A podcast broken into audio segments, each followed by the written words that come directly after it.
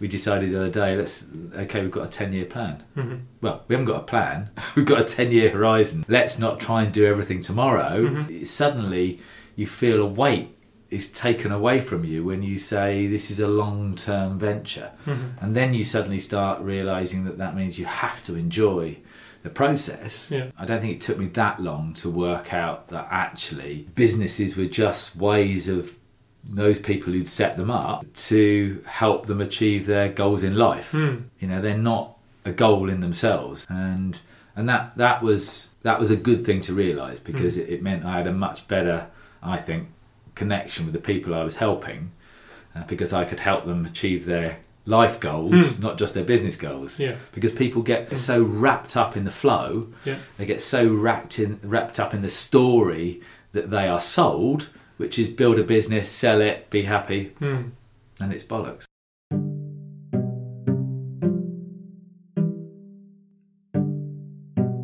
Hi, I'm Carlos, co founder of the Happy Startup School, and welcome to our Happy Startup Community podcast. Along this journey of building the Happy Startup School, I've had the privilege of meeting amazing people from around the world. Whether it was across a banqueting table at our summer camp festival or sat at a beach cafe in Goa during one of our retreats, each of them had fascinating stories to tell and interesting ideas to share that have changed how I look at business and life. This podcast is my effort to share these conversations with you and to open up your horizons to new perspectives and ways of viewing the world. I hope they become a source of inspiration, learning, and connection. Enjoy.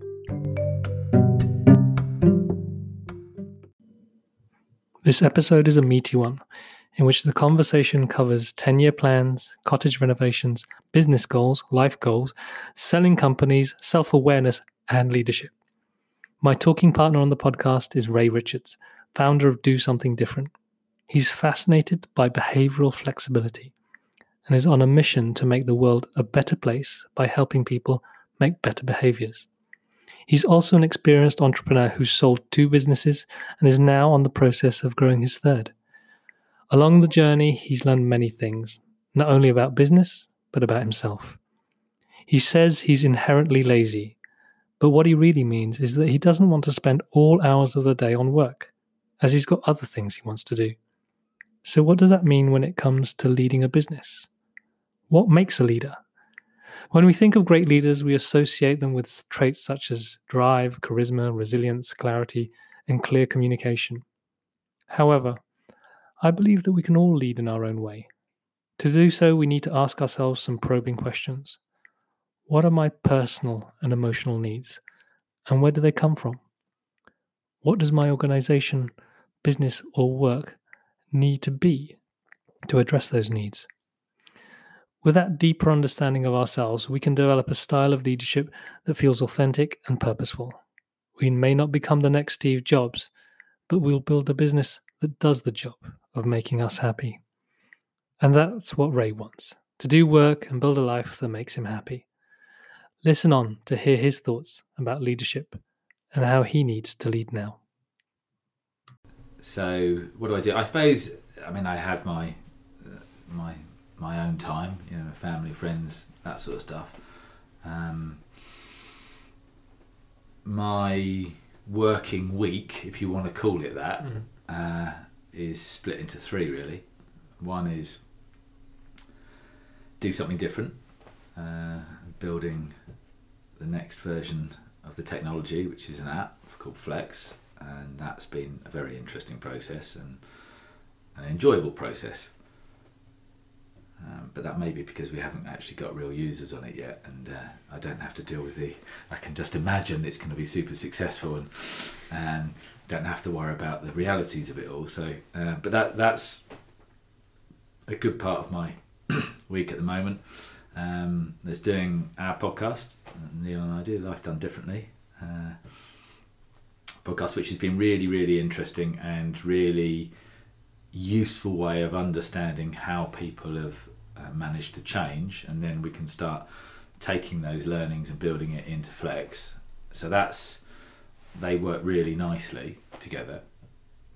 And then the other part of my um, a normal week would be uh, restoring a cottage that I bought with three friends. That's that floods two or three times a year.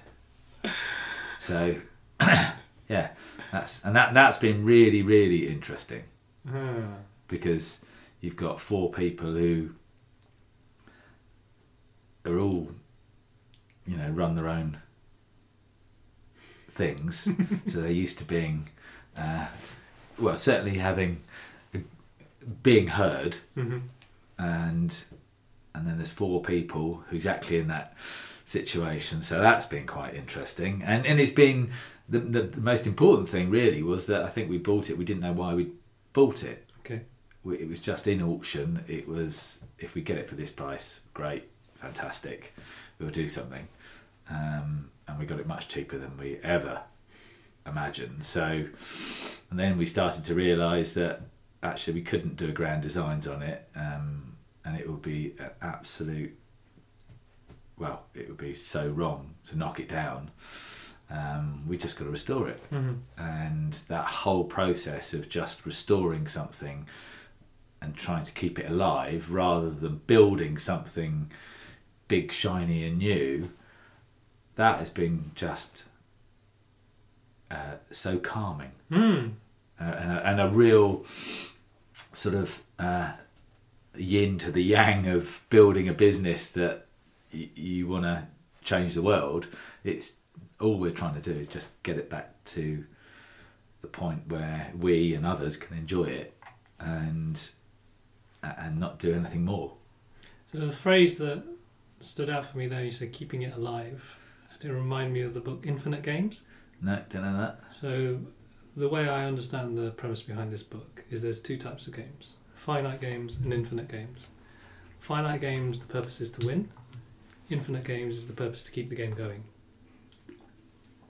Yeah, And so, um, they, I think the examples they give, like the education system and, and business, is around all right. How can we dominate a market? How can we get the top grades? How can we Yeah. be the best? How can we, you know? And then infinite, infinite games are about how do we keep a society flourishing? How do we all have food on the table? How do we Yeah. all be happy? And so I think about this renovation. It wasn't all right. Let's flip it. Let's how do we keep it alive? How do we Yeah, go. well, but that, having said that, that that's true. That's true with, with do something different and flex. In that that I we we've never set out to build it and sell it. We've set out, and that's been part of the problem. you know, because it's difficult to raise finance Yeah. when you don't want to sell. Hmm. So, um, but there is an element of building it to the point where then we can just keep it going and it can play its role in the world and in helping people get what they want from their life. Mhm. So, and I, and I think that the same with the with the with the with the podcast as well. I mean, we've got we realised the other day we sort of we were, you know trying to give us five stars, you know, uh, subscribe, Yeah. you know, and you know, of course, we still need to do all of that stuff if if we think what we've got is value valuable. But we decided the other day, let's okay, we've got a ten year plan. Mhm. Well, we haven't got a plan. We've got a ten year horizon, and Yeah. and let's not try and do everything tomorrow. Mhm. Let we've got ten years, and that, that suddenly you feel a weight is taken away from you when you say this is a long term venture, Mhm. and then you suddenly start realizing that that means you have to enjoy the process. Yeah.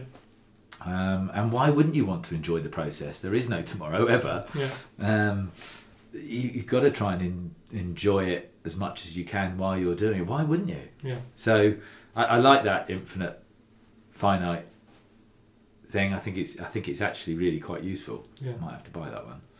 You um. So maybe to create a bit of a contrast, or if there is one, um, before do something different, before life done Mm. differently in the cottage renovation, Yeah. you had another existence in business.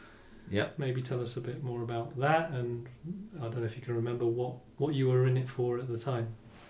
Um, yeah, it's a good question. What was I in it for at the time? And I think I think I was attracted to business because um,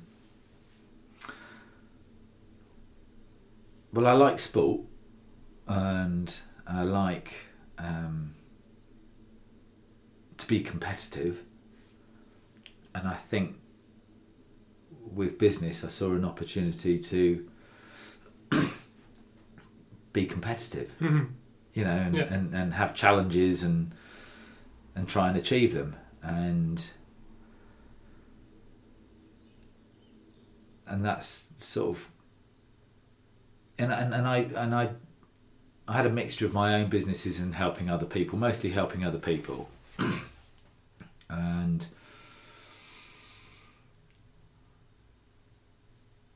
on a few occasions I managed to find people who were really super competitive and super driven in a way that I wasn't. Um, and I think I probably f- provided a bit of um, well, I was a sounding board Mhm. and probably I think those people I work with would say I had, had the human, uh, you know, I cared very much about the people. Were you working as a, in a mentorship role or a coaching role, or was this? Um, well, over the years, a whole. I mean, I, I, I guess my I, I did lots of different things between the ages of. Um, well, I did an HND in business and finance because I cocked up my A levels, uh, A level, A level, uh, one D in economics. I was, quite, I was quite proud of that though. So that, uh, then I yeah did a business and finance HND because that's the only thing that well my mate was doing it. yeah. Um, so I thought, well, I'll do that. I, So for people who don't know what an HND is, maybe give them a, a What? picture of how that compares to different. Well, it stands for has no degree. I've only subsequently found that out.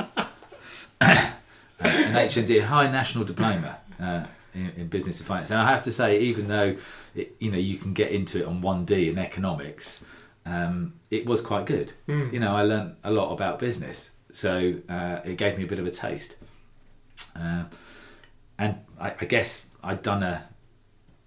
It was a general business and finance that qualification. That covers a lot of different things and really the years that followed i just did lots of different things. I Mm. did i worked in marketing i worked in sales i worked in hr i worked in finance i worked in it i mean i pretty much i, I really did work in so many different departments and of course that qualified me for nothing really because i wasn't i didn't have any depth in any area and no and an hnd in business and finance which it turns out is not enough to get a job for mckinsey's uh, as a management consultant uh, which was a bit disappointing but i did eventually get a job sort of using all my little bits of experience working for um, what turned out to be business link which was a government funded organisation to help small to medium sized enterprises grow. And I, my education was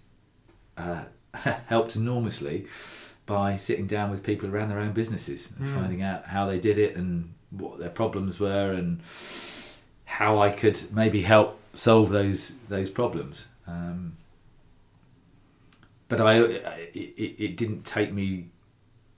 I don't think it took me that long to work out that actually businesses were just ways of those people who'd set them up to help them achieve their goals in life. Mm.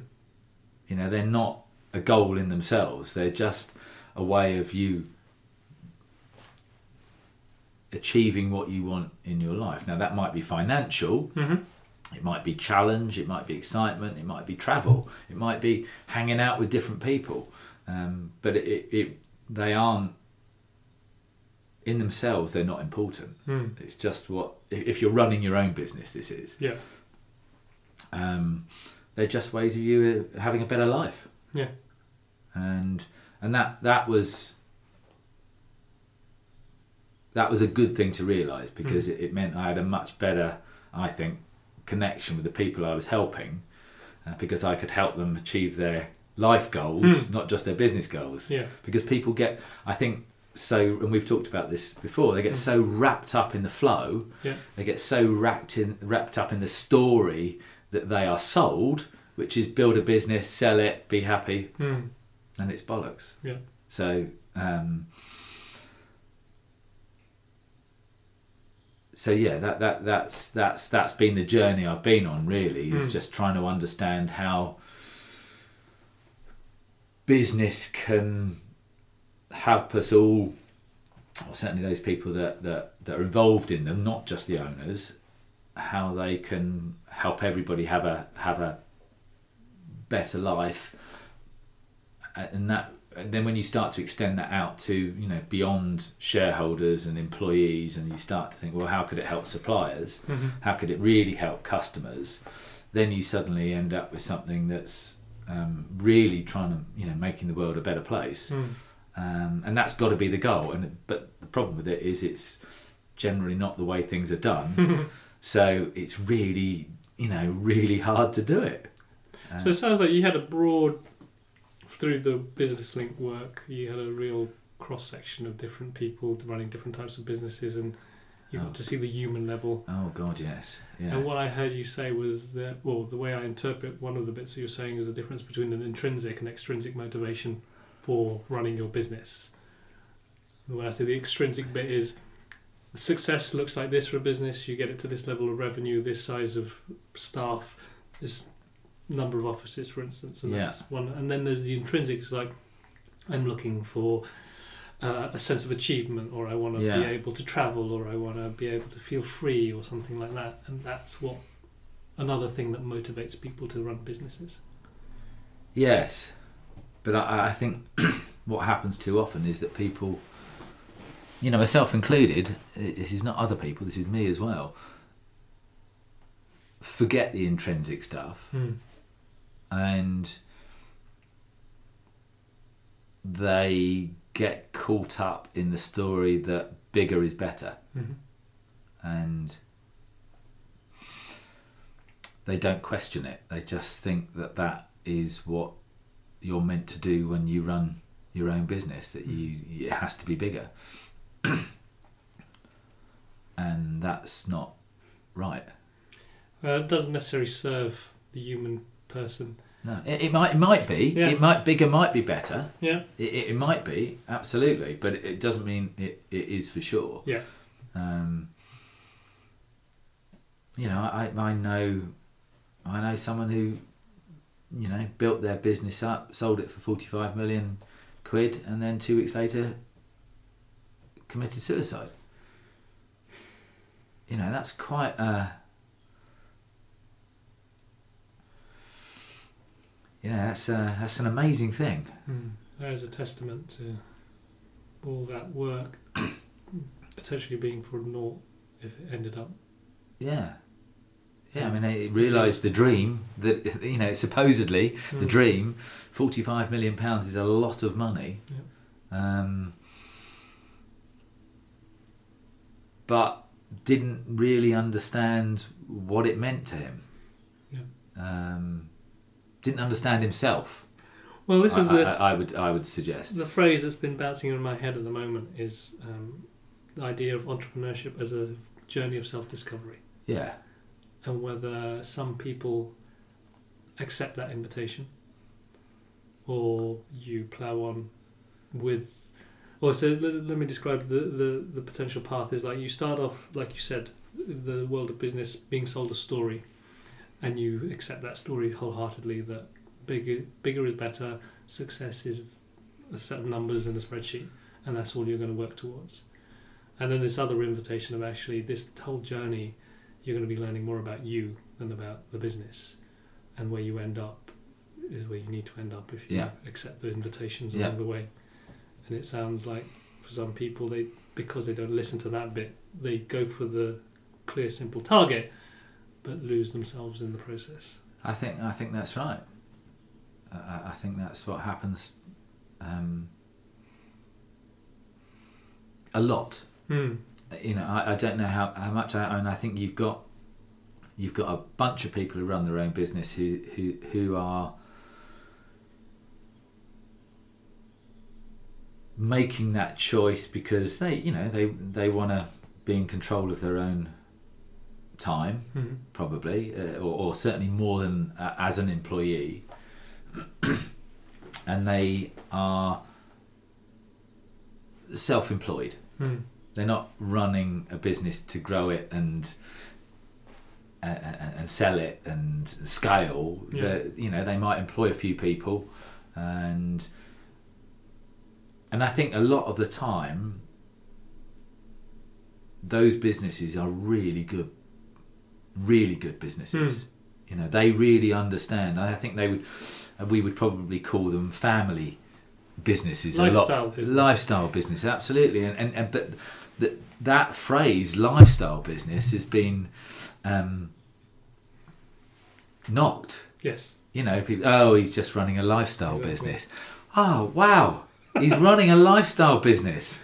You know, that, why wouldn't you? Yeah. Why wouldn't you run a business that improves your lifestyle? Yeah. I think that's that's the thing that oh, I remember hearing that a lot. So using it as a as a disparaging remark Yeah, rather than um, something to be proud of. yeah, and Even and- as an, it's like a, a kind of an um, an apology sometimes. Yeah, it's just a lifestyle. business. Yeah, that's right. Yeah, it's just a, it's just something I do to make me happier, and Yeah. the people that work for me happier, Yeah. and you know I provide good quality service or product, and Yeah. wow, well done. You know, you haven't got caught up in the in the flow. Hmm. You haven't got caught up in the story that we have to. Everything has to be bigger. Yeah. So with your own journey in business, what what things have you have you always had that appreciation? Actually, this this is very much about making my life better, or well, did you have a transition? Did you have the way of learning? Ah, actually, there's a light bulb moment at some point. I think no, I've got to change things up.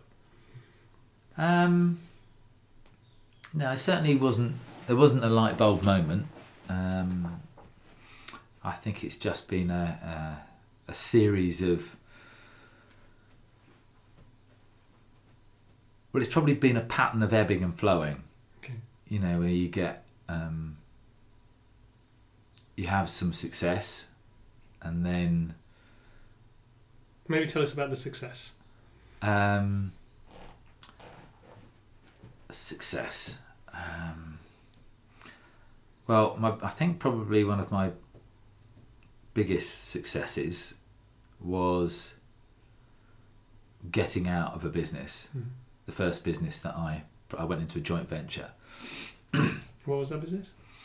Um, it was an internet business. Uh, it was called Red House Solutions, and we were building templated websites. Really, is, you know, early days of the web. Mm-hmm. You know, so an estate agent's need, one The estate agent's needs were no different from another estate agent's needs. Really, you know, Mhm. you could drop in a different logo and different properties, and but they're pretty much the same. And it, websites were very expensive to build at the time. Mm. So we were building templates for estate agents, templates for uh, second-hand car uh, And- sales. How many of you were running the business? Well, that was there was me, and there was another. In, there was an internet company, the guys that were building it, and Okay. and to So they the, the developers and they were the designers? developers. That's right. Yeah, and I was the, the sort of designing it and and sales. Okay. Um, but what I realised was that even though we had a great product, um, and you know, fair play to them, they built a good a good product, and we had BT lined up to distribute it. You know, I just woke up one morning and realised that the reason I didn't enjoy what I was doing is just because the people I was working with had a different set of values. Hmm. And so the, that, that really was genuinely one of the best decisions I made. Just get out of that Hmm. but because I realised that was the first time I realised that the values you've got to have similar values with the people you work, Hmm. um, or or at least be able to have a conversation about the differences. Yeah. Um, So the, business is doing well, lots of potential, BT lined up, yeah, but you said actually I'm, this out, isn't for I'm me. out of here. That's right. Yeah. And and you say there was a misalignment of values. Are you able to illustrate what, what that meant? Oh, just the way pe- uh, you treat people, okay. just the way you treat employees and Yeah. and customers and So was it one level people just feeling like these are just people we can get to sweat and make us money and another bunch of people who are just going to give us money for stuff that we create? In terms of like that level of thinking of people within their businesses if you if you I mean I'm sure you have been a, an, an employee of a bad employer Mhm. um, and the way you're treated and you're you're seen as a resource you're seen as a human resource. Yes that's what it was like. Okay. You know, everybody's just seen as a human resource, and as you You're say, a cog in the machine. Make sure you absolutely, yeah. You do your bit. You know, Yeah. we're not going to give you much direction, but don't get it wrong. Yeah. that that that sort of that sort of approach, and that you know, that really was one of the best decisions I made to to, to get out of that, just leave it. Hmm. Didn't take anything. Um, so that was a success. um, and, you know, and it was because I learnt that lesson. Hmm. You know, and I, I would have learnt that lesson at some point. Yeah. I learnt it there, and, and it was an important one. And this was the first business you were part of, or was this? Yeah, was that the first business? Yeah, it probably was. Yeah, Okay. I think it was the first time I'd. Well, it's the first, certainly the first time I'd gone self-employed. Hmm. Um, so, and you know, didn't have a boss. Yeah. And then you know, I, I I advised lots of businesses and sort of ended up being non-exec director of a few, and and, and we sold one, and that so that was a that Hmm. was a success. And which, which was that business? That was Midnight Communications, Mhm. uh, Caroline Caroline Brown, and that was the dot com boom PR company focusing on dot com clients. Um, yeah, it was it was. Uh, What was your role in it? I was I was non-exec director, Okay. so I, I mean I basically just acted as a sounding board, and you know I, I found the guys that ultimately the agents that sold the business, um, and we all went through that process, and that that was quite a big moment. Hmm.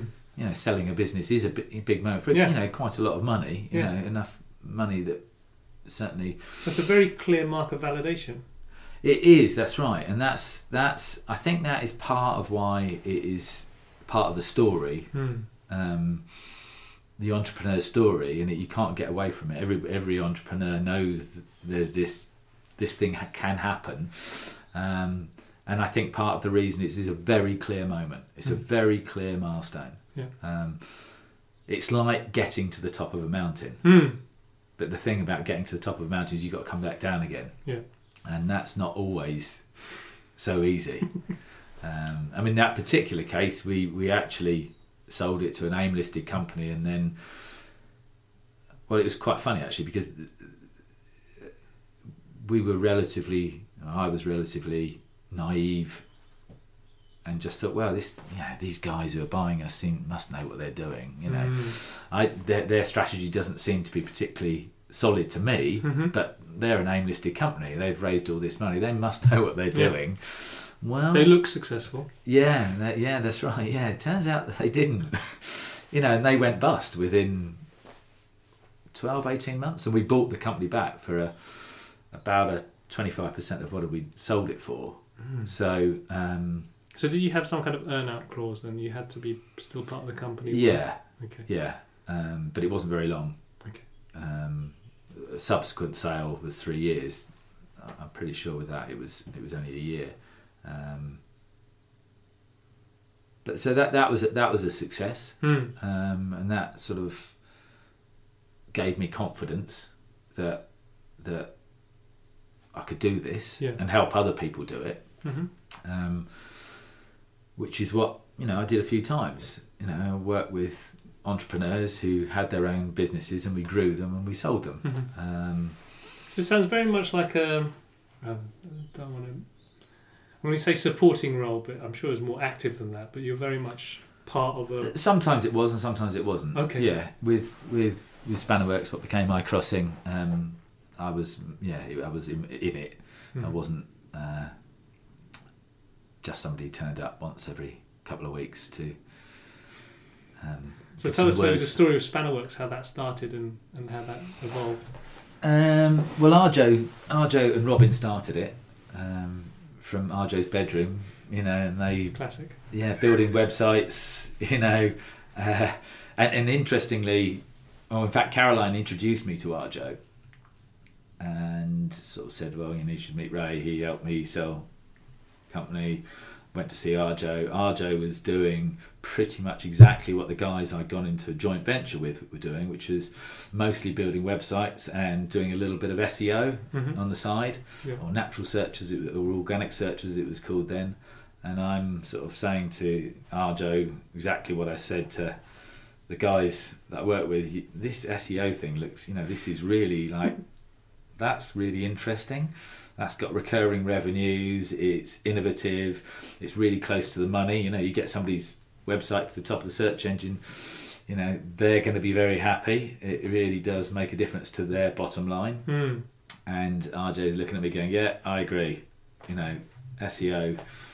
So we switched the focus pretty much overnight from Wow. building websites to SEO and, Mm. and changed a few things around. And I think Arjo and Robin were employing, I think it was seven of them then. Um, and yeah, we, we just focused on that. And, and we were really good at it. Mm. Uh, and when I say we, I mean the guys that we employed. I mean, I didn't have a clue how they were doing it, uh, but they seemed to be know what they were doing, and we encouraged that, and yeah, grew the business very, very uh, quickly, really. And so your role in it, how would you have described it? What were your Well, to start with, I was just a sounding board for Arjo, Um, so much more str- strategic, um, and then got much more involved in how we structured it and you know what sort of products were we gonna you know be offering because Mhm. we broadened out from SEO uh, to paid search and then I think we were probably one of the first if not the first to employ um, somebody to look after social media Mm. uh, which was innovative. Um, and you know, eventually I sort of became I, I ditched all my consultancy and threw my hat in with Arjo, and we Mm. and I was CEO COO. Mhm. Um, not sure that was exactly my strength, but we sort of somehow managed to cobble together a Because it sounds like you, you when we were talking before, this whole very deep depth of field. You Yeah. had this view of what what's this market looking like, what what all the things going in, and how then Arjo's skills and and his team could plug into that. It sounded like, or how you could take advantage. Um, yeah, I think probably Arjo was probably leading more on the um, on the product side. Mm. I was really on the people side, and how do we organise people, okay. um, and how do we keep a team together, Mm. and how do we pay them? Because you know they're coming in straight from university. We're spending six months, you know, training them. Yeah. Within six months, they're very, very attractive to many, many companies. Mm. Um, so how do we keep them interested in what we're doing? And we did that by moving them around quite a bit. Uh, and so we sort of managed to keep people for three years Mm. when the industry average was about nine months. Okay. Um, and that was massive. Yeah. That was ma- and we had a really, yeah, we had a few people that were, well, you know, those people in an office when they're they're charismatic and they get the social things going and Mhm. they have a laugh Yeah. and and we had we had a good number of, of those sorts of people and so we just kept a team together that that's that's all we did is we kept a team together Mm. and got the other bits right as well. You know, we understood about pricing, we understood um, how to deal with issues when they arose. You know, or we we started to anyway. We Yeah. learned that.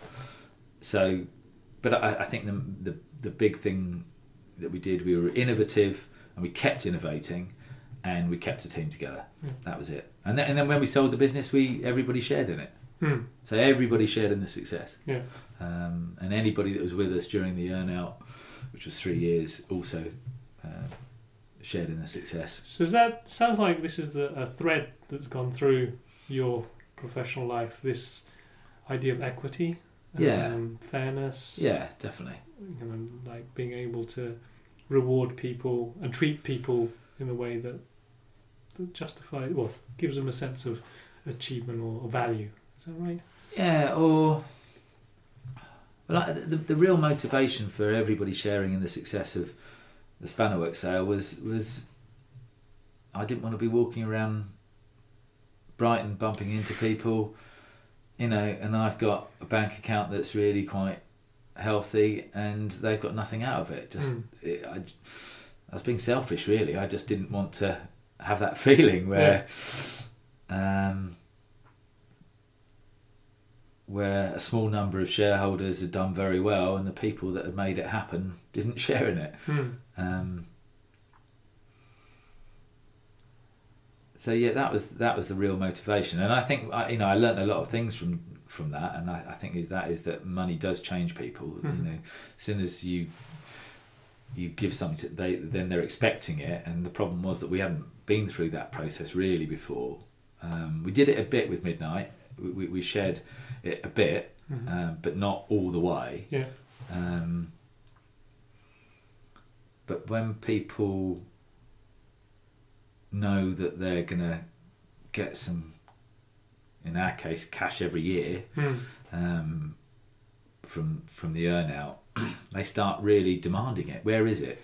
It, was- it, it- it's due on February the 25th and we haven't got it yet. And it's Mm. like, wow, okay. so we had to start managing employees who suddenly, you know, they were spending it in their heads, they were Yeah. spending it. They were, you know, putting down deposits on holidays and Yeah. and and they you know and it started to become a bit of an issue Interesting. with only with a vocal minority I have Mhm. to say but Yeah. it, it was a real it wasn't something I was expecting Yeah. um, that people would start getting very agitated about the fact they hadn't got their Mm. their payment nobody had Yeah. you know it was just delayed in the way these things sometimes are delayed Yeah. so that was a bit of a um, It's interesting how that I believe relates to people's relationships to money and what they um how they suddenly reframe a situation because it goes from a potentially a, a position of abundance to then a notion of scarcity. It's like rather than saying, "Oh, I'm going to get to this money at some point," it's like, "Where's the money? Money's not here." I had an interest. I I think it comes up to mind because I had a conversation with my father over the weekend, and he was talking about a cousin of his who inherited from his mother, uh, I think four hundred thousand euros worth of land. Uh, and but the land wasn't properly square, right okay and so he squared it off and interfered with someone else's land, oh, right okay and ended up going through some legal issues. And then, but all through that, he, he started complaining. Oh, this land is a nightmare. oh, why did I get it in the first place? It's such a pain in the ass. So rather than thinking, oh, I got 400,000 euros in Yeah. my pocket, it was like, oh, it's a pain in the ass. yeah And it's, it's, think it's the shift. It's just it's the same situation. It's just a complete shift in your mindset as to what's going on and the story you're telling yourself. yeah What's happening to you. Yeah, and I, it's interesting because I've spoken to quite a few people recently on the podcast actually, and people, a lot of the people that have managed to live a life that is not what most people would call conventional have done it because they've been able to live their life with very little. Mm-hmm. You know, they've managed to get by Yeah. with not very much. Hmm. Um, and I think there is a massive freedom that comes with that. Hmm. Um, I think it's a healthy thing to be able to do. I was thinking because this is uh, strangely enough, this again this conversation I was having with my father over the weekend because he he came from a very poor background, and the way I look at it, there's a power in it, and the way I interpret that because you know you can survive Yeah, at that level as well. yeah, And if you don't know whether you can survive or not, then that's when the fear comes in. But if you've been to that stage That's and right. you've got through it, yeah. That's right. then you're fine. Yeah. It'll be fine, whatever happens. Yeah, yeah. I mean, we, we spoke to Pablo Woodward, who may other people may know as the Disco Bunny. Yeah, Lawrence's mate. Yeah, of course. You know, you, you in fact you guys sponsored him. Your your name is on the Happy Startup School is on the side of the bus where we where we spoke to him, and um, he lives on twenty five quid a day. Yeah. and he's on his world tour currently. I think. Last time I heard, he was somewhere in Sweden, but he lives on twenty five quid a day. Yeah. And he's got this um, bus that is not. You know, It's not Winnebago. no, it's not a Winnebago. It's not even a. It's not even a, a, a trendy V Dub split screen type thing. It's just. A, I think it's a Talbot that he's painted in Dulux yellow, and it's not. Yeah, it's not everybody's idea of a beautiful little space. No. Um, but it's all he needs. And well, that's that question of what is enough. Yeah, that's right. and that's so i'm interested actually um because uh, Well, the thing that springs to mind is like this whole thing: what is enough? What what? And you either measure that in terms of money, or you measure that in terms of emotions, or you measure whatever you measure it. And I believe there's there's a need that sometimes drives us in the way we act in, in business, and whether we grow big or how we treat people. And what I'm linking to that is like well, the way you behaved in business, particularly the way you wanted to when the the selling of iCrossing or was it Spannerworks? It Then So with sold- Spannerworks, we sold it to Spannerworks and it became iCrossing, iCrossing. yeah. how you wanted uh, you wanted to make sure everyone was looked after. Mm. Um, and what I hear there is a need for fairness, a need for equity. Yeah. You said it. I didn't want to feel like an asshole because I got all of this and no one else. Yeah. But there, underneath that, I believe there's a need for fairness. yeah. Now, the question I have, maybe there isn't an answer there, is like, do you know where that need came from? Because some people don't see that at all. They say, I built this, it was my sweat and tears, I paid you your money, you got your salary, Yeah. why should you get any of this? Because it was my risk.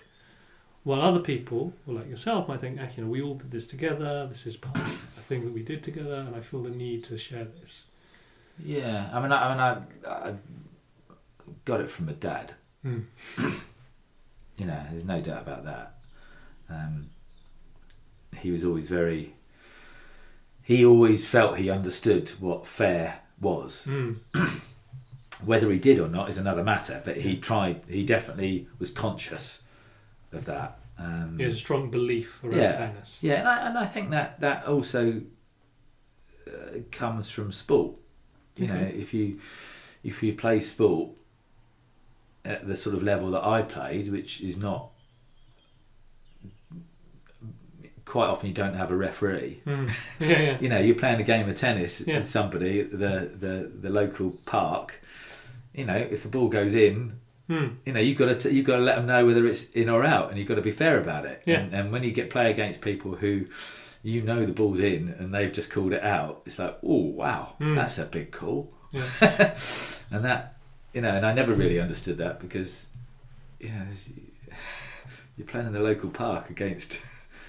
Well, it makes me spring. I don't know if this is too much of a tenuous link, but I think again, infinite games versus finite games. If you're in it to win, and you want to be the last man standing, then you will do what you can to be at the top. But if you want to make sure you still got people playing with you Yeah, that's right. Exactly. Yeah, because you enjoy the game, that's right. Yeah, yeah. And you play, and the long game is to get better, and that means keep to keep playing. have someone to play you- with. Exactly. If you if you run out of people to play with, Yeah. y- you know you're not going to get any better anyway. No.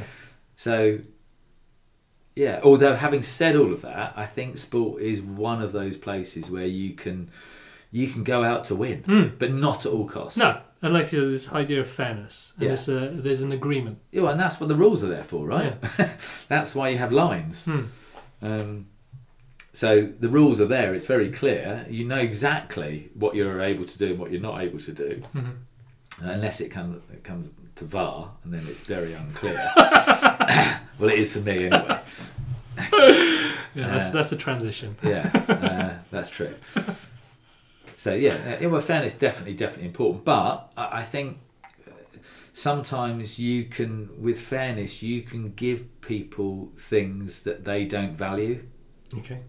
Um, and you think it's really valuable, and you think you're doing, you know, you think you're a really good guy because you're you're sharing this with them. They're looking, going, "Oh, thanks very much, Mhm. great. That is absolutely of no interest to me whatsoever." Mm. Because maybe they've been given shares in a company, Yeah.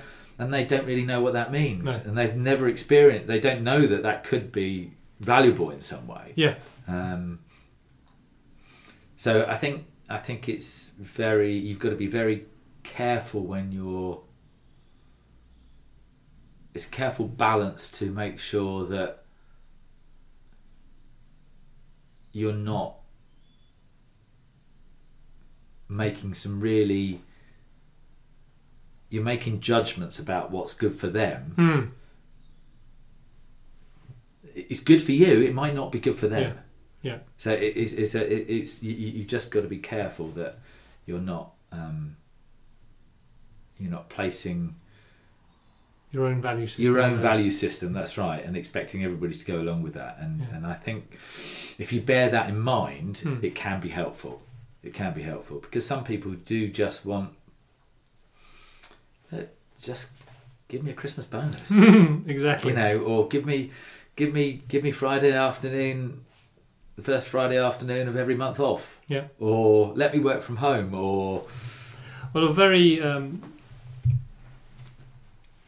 clear example for me in my experience of this is when we were working with uh, entrepreneurs building their products. Um, and we would spend a lot of time asking them, why do you want to do this? What's your motivating you? What's driving you? They didn't want that. no. I don't want more questions. yeah, I want you just to build it. yeah, It's like, you know, make this, that's, do that, do that, do that. yeah, Tell me how much it costs and let's do it. Well, we were much more interested. What what does success look like? Why is he Yeah. doing it? Who do you know? You know, why do you? Who? What is the change you want to create? But it was the wrong questions for the wrong, or people weren't prepared for those questions. Yeah, Or or- they or it saw them differently. yeah. Or, or it wasn't the right time for those questions. Yes, exactly. Timing. Yeah, because at some point they probably will start to ask Yeah. those questions, but it may be two, three years time. Yeah. Or, or, or longer. Because I think you know, like what you're saying there, where there's share options or or a different way of working. Um, ultimately, they're not a bad thing. It's just some people don't value them at that point. No, that's right. So, and, and given that you've got a limited supply of these things, make sure you give them to the right people, the ones Yeah. that do value them. Um, Exactly. But then there's also this. Well, isn't it good that we're all in it together in the same? So when we win, everybody wins. which is what I'm curious about at a personal level. Um, I see this uh, this lens that you look at the world through this lens of fairness and the lens of equity, and how that um, nudges you in certain behaviours and directions of how you want to run a business, how you see how people should be treated, how you want to create a system that that uh, equal for everyone. And so, um, a phrase that I learned a couple of weeks ago on another podcast was this idea of uh, the organizations we create bear the scars of our founders. Yeah, yeah, And this idea that we bring in these beliefs and these values yeah. and we unconsciously act based on those things. Um, and so I think the overarching thread, I'm interested in this conversation because you've gone, a, you've had these transitions of different businesses. There's been this, uh, feels like a consistency about the, the values that you have in business. Um, how you become more aware of that, if at all, or how they've changed through the experiences you've had. Well, they've certainly changed. Um,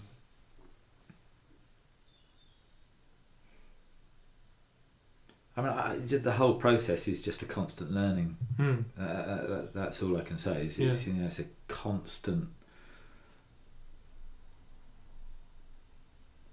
education, Hmm. um, and, and, and, and, and about finding out about myself as well. yeah. Really finding out about myself, and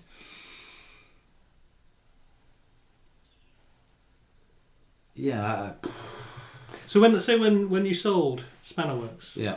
was there anything you learned through that, or do you think you learned anything through that experience Oh God, yeah. about yourself?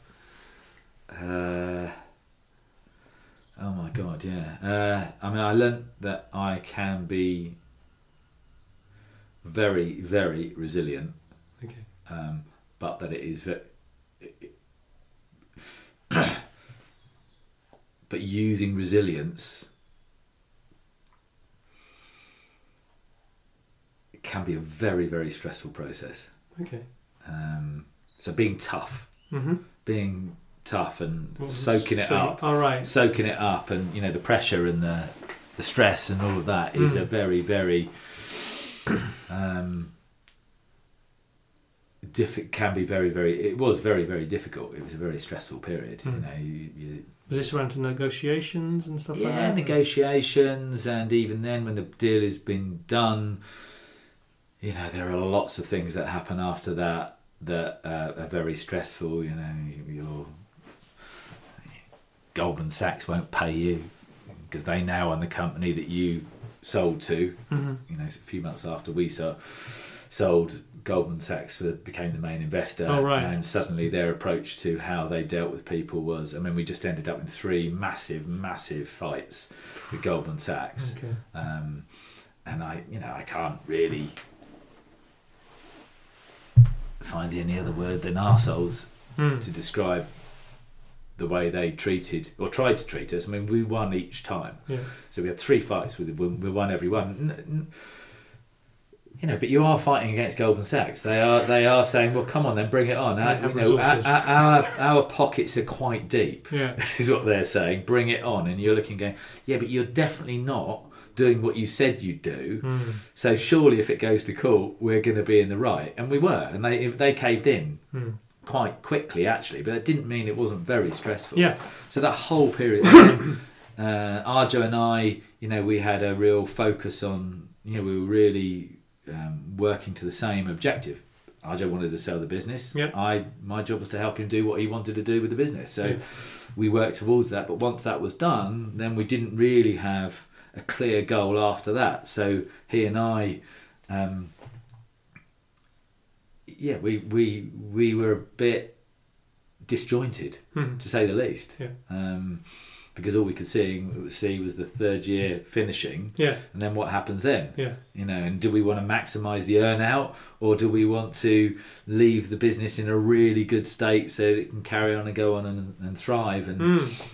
You know, it ebbed and flowed. Yeah. So that Uh, alignment piece of what, what Yeah, both of you having clarity as to what you want and then Yeah. coming together with that clarity yeah, and and makes you think of your cottage. yeah, that's right. Yeah, yeah. Um, well, maybe if we'd have thought about it in those terms, it would have been easier.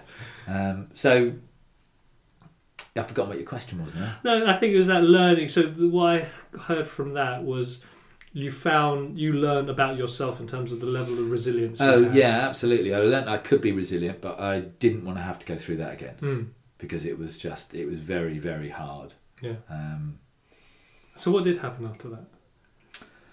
well, I did what all um, internet entrepreneurs do, and I bought a big house. and uh, and did it up. um, and that was that was that was great. Uh, you know that is. so you just stopped everything else and you I just stopped ah, at- this is my Project. I stopped absolutely everything. Yeah. I stopped everything, and I just focused on that, and that was quite um, therapeutic. It is something I'd always wanted to do. Were you burnt out? Were you like, yeah, yeah, I was I'm definitely. just, oh yeah, have God. energy to do anything Oh else. yeah, no, I was definitely uh, Okay.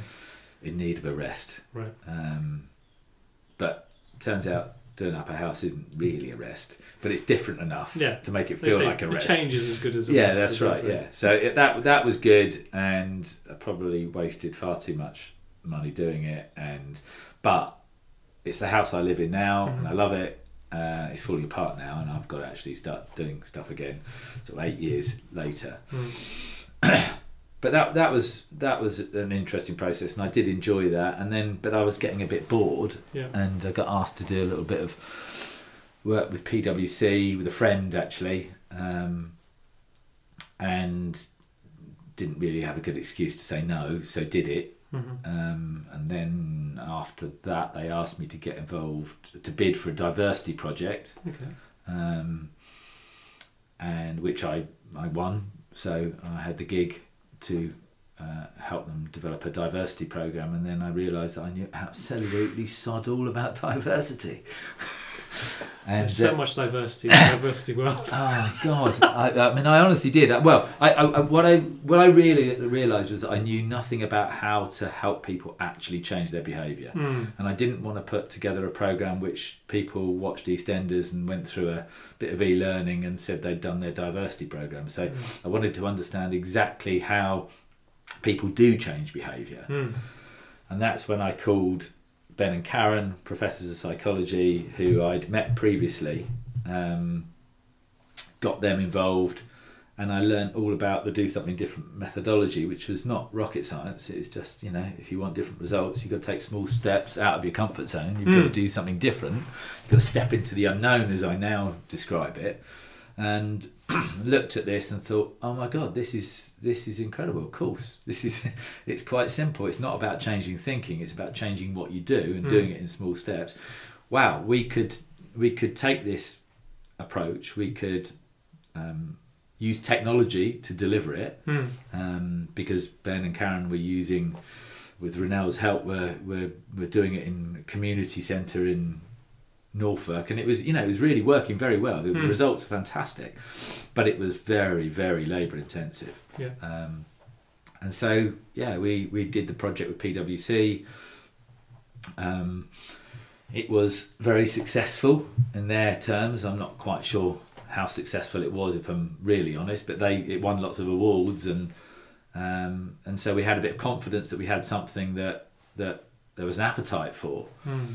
Um, a Dutch company got involved, gave us a load of money to develop a product. We did that. That was successful, and we sort of kept going. And um, yeah, that that's how I got involved with do something different at behaviour change because Nice. I could sort of see that the methodology, Mm. the idea of behavioural flexibility, which is which is really at the core of everything we do.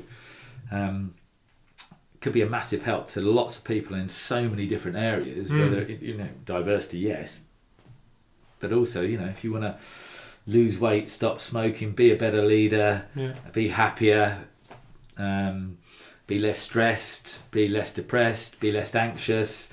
Um, you know, whatever it is you want to change, whatever goals you want to achieve, this idea of taking small steps out of your comfort zone, giving you different results, is applicable. Yeah. Cool. So uh, there's this um, big change you can create. Uh, so the things that are running through my head now in terms of the story I've heard is like um, there's a need for impact. I kind of Yeah. sense this need to like I, I want to make things better. Yeah. Uh, a need for fairness. I want Yeah. to make sure everyone gets this. Yeah. Um, and so now there's this vehicle Yeah. and when we talk about business, not for the sake of building a business, but it is a vehicle for you to achieve your needs Yeah. or satisfy your needs. Is there's a vehicle where you can create impact for many, many people and actually raises people up on a big scale. Yeah. Um, and then there's running a business. Yeah. That's that's where the difficult bit comes. And running not only that, in an area that is technology, where there is a perception of how tech businesses are supposed to evolve. Yes. Absolutely. Um, and what I remember from our previous conversation, this idea of making, following the path of 10 million users. Yeah. And actually creating impact that feels meaningful to you. Yeah. Um, and it would be nice, it'd be interesting, I think, to talk to this this contrast I hear of, for instance, when you're talking about the the community centre, very tan, no, sort of hands-on, Yeah. labour-intensive approach, and then the idea of a product that could Mm. scale up, and the two mindsets that the the yeah, there were two approaches and what the feedback is and how that affects the person who's trying to create the work or do the work. Yeah. Um, you know, and I, I I would be lying if I said I understood um, the right way to do things. Now Mhm. I don't. Um, but I think part of the problem we had initially was that we were, as you sort of alluded to, we were we were taking a service based approach to building technology. Mm. So each time we got a client, we would try and sort of meet their needs. Yep. As we did when we ran an agency. Yeah. Um, and it took me a very long to un- un- time to understand that that is not the way to develop a product. Hmm. Um, and that you create a product with users in mind, um, absolutely, but not as individuals. You have to develop it in a way that you you do it for groups, Mhm.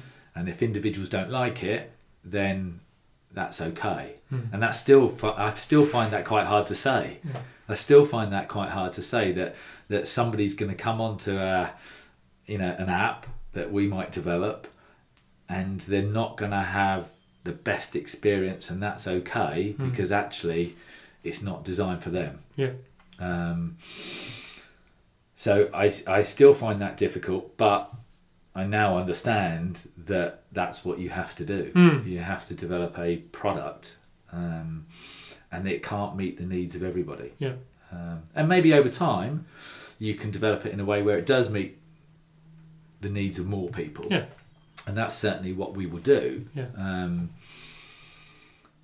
but yeah, now the Within the constraints of the business and the resources, you have to work with what. yeah, that's can't. right. Yeah, absolutely. And you know, I just thought I just thought that what we had was such a brilliant idea. Yeah, Small steps. yeah, Do something different. Get something different back. Wow, it's obvious. Yeah. Everybody's going to love it. yeah, You know, and and you know, people mostly get the idea, yeah, but actually putting it into a piece of technology where, you know, and it's an app on your phone. yeah. That's much much more difficult. Yeah. Much more difficult. Um, Yeah, it's a whole journey in itself and a whole yeah, process. absolutely. Yeah, absolutely. And um, So the curious thing I have from this, and this is maybe uh, an assumption from the outside, I see a little little bit of a conflict there in terms of the personal need for fairness and equity and everyone getting what they need, and then this reality of building a product based business where you can't guarantee the outcomes for everyone. Yes. Because I think even when you said before, they will look at the situation in different ways or they'll come to it with a different set of beliefs and so they won't necessarily follow the program and get to where you want them to get to. Yeah, and being able to this incongruence is too strong a word but there's a mismatch of expectations expect a need to make things for everyone to get benefit from and the reality of actually I can't necessarily do that at the moment. Yeah. and how that well i don't know if that's something that that's been you know you talk about your idea of resilience and being able to accept adversity or challenges how that affects also how you want to move a business forward and how far how hard you push something and how, Well, there's an elephant. how much the- you accept it yeah, there's an elephant in the room that we haven't talked about, and I think we need to talk about it, and that's my inherent laziness. and you know, I you know I like working. You know, I do like working if it's the right type of work and I'm with the right sorts of people. But I am inherently lazy, Hmm. So I don't really want to be working all the hours that I can because I've got other things that I want to do with my life. So.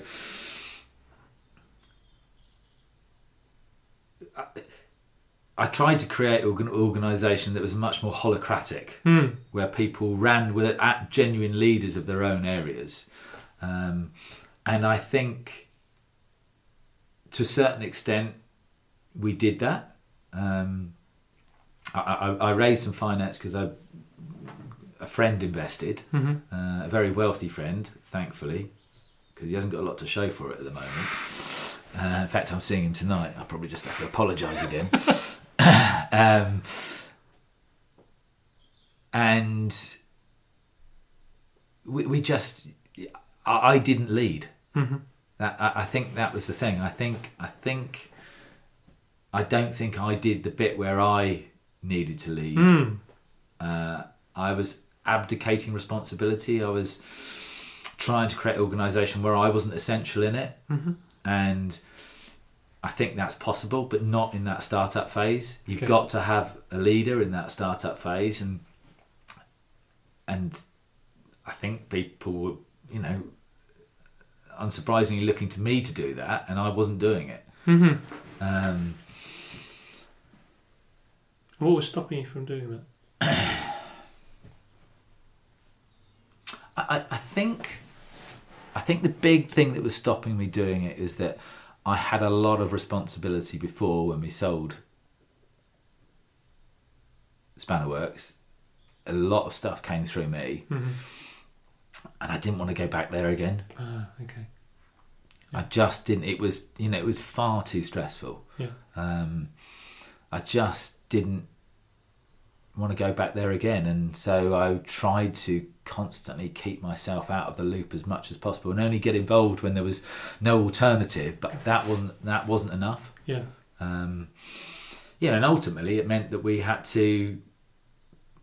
Well, it was only me left Hmm. by the time we'd worked out, you know, that if we didn't, if we didn't scale down our costs, and Yeah. that meant, you know, people finding other work Yeah. and not working with us, um, that we wouldn't have a business at all. Hmm. So we had to bring it back back down to me Hmm. um, and Joao, uh, my uh, developer, who's been with us pretty much from the beginning, um, in one guise or another.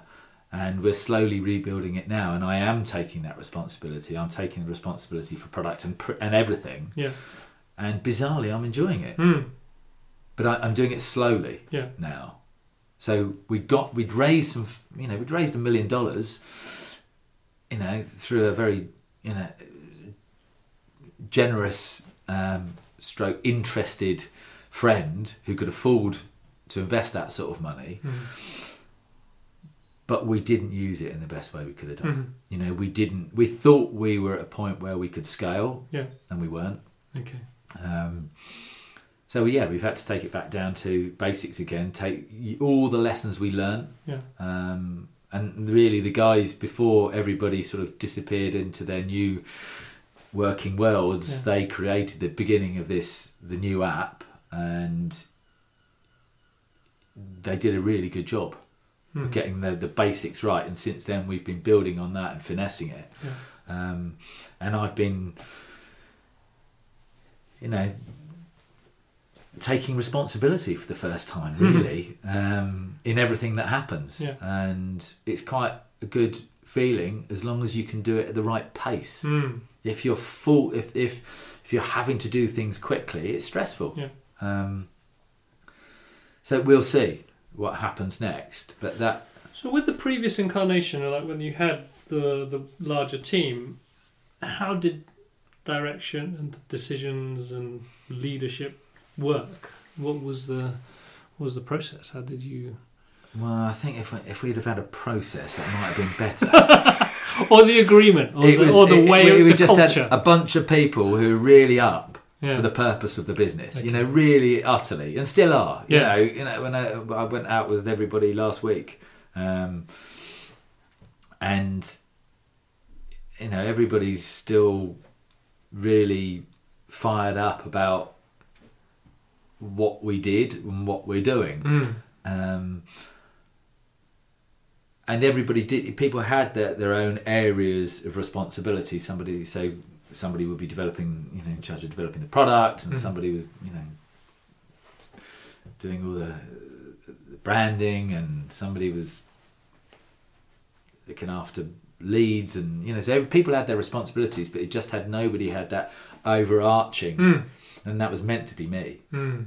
Um, and I thought I'd done enough Yeah. that to let give people complete re- responsibility. They can do what they want, Mm. but they couldn't see what I could see. yeah I, I think that I think why would why would they? Yeah, yeah. I hadn't explained it to them. yeah Um, now that's not to say that's not to say that my vision for it will be ever um, will ever get there. mm Um, but I'll be really pissed off if I don't give it a good go. mm. I will be really pissed off if I don't don't um, make progress towards it. yeah And and I think I think we are. yeah I think we're making really good progress towards it. But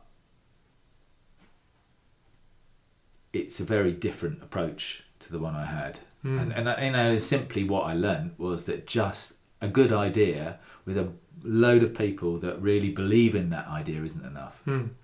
It's just not enough. You need somebody, an individual who's a little bit of a benevolent dictator yeah uh, in that startup phase is absolutely essential. Yeah. And you know, and I don't like being told what to do. This is the problem, really. Is I don't like being told what to do. mm. So, and it goes back to what I said earlier. I don't like being told what to do, so I don't like telling other people what to do Yeah. because I imagine they're thinking, "Don't tell me what to do," where in actual fact they're saying, "Just tell us what to do, Ray." it's like, come on, you know, be clear. You know, I'm happy. I'm, Yeah. you know, I'm, I'm working for a great company with great purpose. Just tell me, Yeah. and then I can help. yeah So it, it- it's. I think there's a big lesson here in it's, don't assume that everybody feels the same way you do exactly and that's what it doesn't matter whether that's about the value of shares Yeah. that's uh, or the value of flexible working Yeah. or uh, being told what to do just don't assume that. Really check in with people. Mm. You know what? What you know? You know what? What? How they want things to work. Yeah. No, I, I think it's really. I find it really useful, particularly through the way I look at this or I'm hearing this conversation is through this idea of inner work and leadership.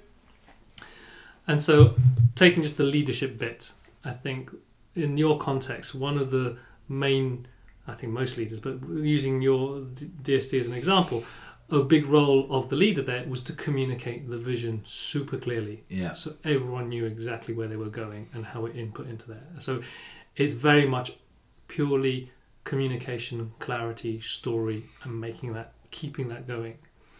And then with the inner work side, is this awareness of what's guiding my behavior. Why am I not stepping up? Yeah. You know, in this case, past experience of oh, actually, if everything has to go through me in the same way it went with Spannerworks, I don't want to take that role. Yeah. Uh, I don't like being told what to do, so I expect other people don't want to be told what to do, so I don't want to that role. And so these little things that, when you have an awareness of them and where they're coming from, then maybe allows you to reframe what that role of leadership could be for you. Yeah, absolutely. I think I think that's right, and I, th- I wish I'd learnt that earlier. Hmm.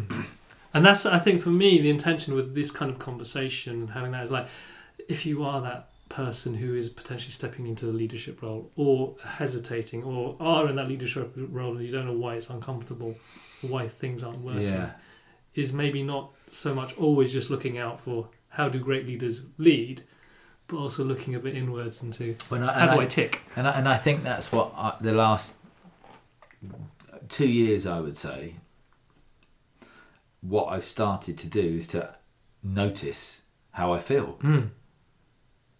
and not just say to myself, okay, be resilient. You know, you can, you know, it's like, oh, come on. That's, it's like sometimes it's useful to be resilient, sometimes it's useful to use something else. Yeah. Because, yeah, I- resilience might be for that final push. Mm. You know, if, if you've got a mountain to climb, just getting you just actually to those, you know, the last, the last bit, and that's really that's great Yeah. you know, or Yeah. being able to deal with, um, you know, painful situations Yeah. when, you know, relationships break down or somebody dies or gets ill or, you know, and you need resilience there as well because, you, you know, you, whilst you sort of work out what, what, what's going on, but to use resilience again and again and again, it, you know, you do not want to become that one trick Mm. pony because you're going to live a life that is um, far more painful than it needs to be. Uh, The image I have in my head is a sponge, and there's only so much you can soak up. And so if you can't, in the other words, self-compassion. It's like if you can't say, okay, there's only so much I can take. yeah, I can't be resilient all the time. yeah, I have to just sort of, I don't know what, how what the word is, whether it's let go or just say I just can't do that, yeah. and I'm not going to be able to do that. Yeah, and you know, and I, I really like the the quote. Um, you know, what you most need to know will be found where you least want to look. you know, and I think that's I think that's really really an important thing to remember. That you know, I think probably in my case that was about taking responsibility. Hmm. You know, I was running away from the responsibility, and I needed to be running towards it. Yeah. Um, and you know what? It has made a massive difference to the Mm. quality of my life. Actually, running towards it Yeah. um, and dealing with each thing that needed to be dealt with. And you know, it wasn't easy, but actually, once once you start to take responsibility, it's amazing what happens. you know, it's absolutely incredible. So. Um, and I think I think if you can do that quickly, Yeah. and don't let it get that that problem get bigger and bigger and bigger and bigger. Hmm. If you can deal with those those problems as they come and you you tackle them head on, you look Hmm. where you least want to look, Yeah. then yeah, they're they're, they're small amounts of discomfort, not Hmm. big amounts of discomfort, stroke, stress, stroke, pain, Mm. uh, suffering. You know, just deal deal with them quickly, Yeah. uh, and don't don't get let them get out of and ask for help. Yeah. I think that's a big thing. You know, ask for help because really you know you cannot, you cannot. It doesn't matter if you're CEO or you're um, low level project. well, you're you, you're just you know you just started in your first job ever. Yeah. You know, ask for help. Yeah. Uh, and I really like this idea of reverse mentoring as well, where there's, Yeah. you know, where uh, a digital native who can coach me into um, finding a way of using social media that isn't painful for me, Yeah. that I actually enjoy. Yeah. Um, and that person who coaches me in that, I Yeah. can hopefully bring them some. I, I Advice as remember well. a few years ago working with someone and he taught me this whole co-coaching approach and it's probably like DSD it's having simple structures that allow you to have those conversations that you learn you help each other in a very mutual way and you learn something that you might not have learned about yourself Yeah, don't let your ego get in the way. no no exactly and you know, in terms of getting your ego getting in the way and your identity getting in the way and linking it back to what we said before around some people are not ready for it. I think the the thing that's coming out for me for me for this conversation is that, like you said, you got to look in places where you don't want to look because that's where you're going to find the gold and the really useful things. And I, I can imagine there's going to be people who might listen to this and thinking, I don't want to look there, Mm. but actually that's the best place for them to look. How can we incentivize? How can we get people to really, you know, they're not them. Or let's put it another way. Um, is that classic thing of? Well, actually, I, I, I remember someone just talking about death, uh, and this idea of raising your consciousness, being more aware of what's really important to you.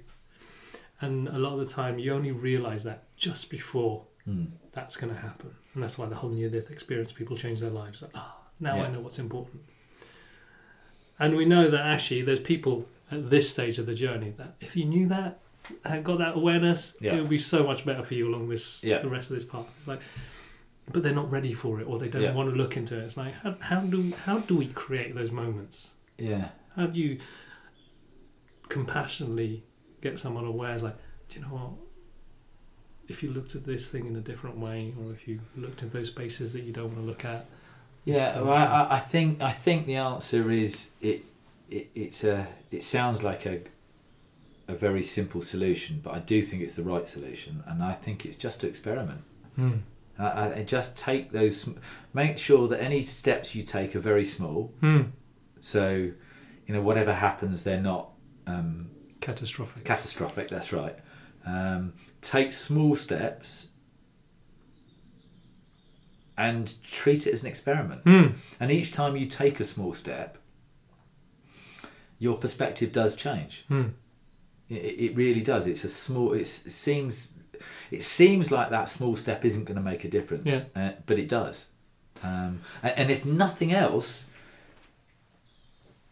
it makes you less afraid of the unknown Hmm. because it's the fear of taking that step that's the problem. Yeah. Taking the step itself isn't a problem. Yeah. It's that bit before, and you know uh, the opposite is if uh, one of my favourite quotes is the Winnie the Pooh quote, which is you know I love honey. I really, really love honey. There's only one thing better than honey, and that's that moment just before you taste honey. And it's the same. The opposite is also true. It's it's you know it's not the doing it; it's the fear of doing it. Yeah. Actually, once you're in it, it's it's it's usually not a problem at all Hmm. because your mind is focused on the newness of what you're experiencing, and that's quite exhilarating. That's so get curious. That, I mean, I think really that is the most important thing for people to get curious, to tackle the things that they um, are most afraid of. They know what they are. If, you know, it might take a bit of time to, to, to notice them over a period, or um, or or just sit down and have a conversation with somebody you trust. But very quickly, you can start to get an understanding of the things that you are fearful, and then just take some really small steps towards you know, ask, ask if, if you're worried about if it's an issue with your partner, uh, whether it be a business partner or a life partner or a friend. Have a conversa- a slightly different conversation to the one. you ask a different question to the one you normally ask, Mm. uh, or be a bit more open than you normally are, Mm. or go for a walk with them when you don't normally go for a walk with them, and Yeah. just really explore those areas where you are fearful. Notice what what's going on. Take it, explore, take a few steps, um, and then take aim at something. A little bit bigger. Well, another step. It doesn't even have to be bigger. You know, just keep taking small steps, and it's the only way to do it because big steps don't work. Mm. People don't take big steps, or they, or they, if they do, they're forced upon them usually. Yeah. You know, either ill health or redundancy or relationship. That you know, a big step happens to them. But when people want to change, the best thing is to just take small steps into the unknown and and keep going. Thanks for listening to this Happy Startup School podcast. We're on a mission to help purpose driven entrepreneurs and individuals find more alignment between what they believe and the work they do. Because for us, happiness is when what you think, say, and do are all aligned. Happiness isn't just a passive feeling, but an active way of living, which isn't always easy, but when it's done right, can be effortless. We're on a mission to help you find happiness by providing tools, courses, and community that inspires you to follow the journey of building a happy startup. This will require finding out more about yourself, as well as learning how to build a purposeful business.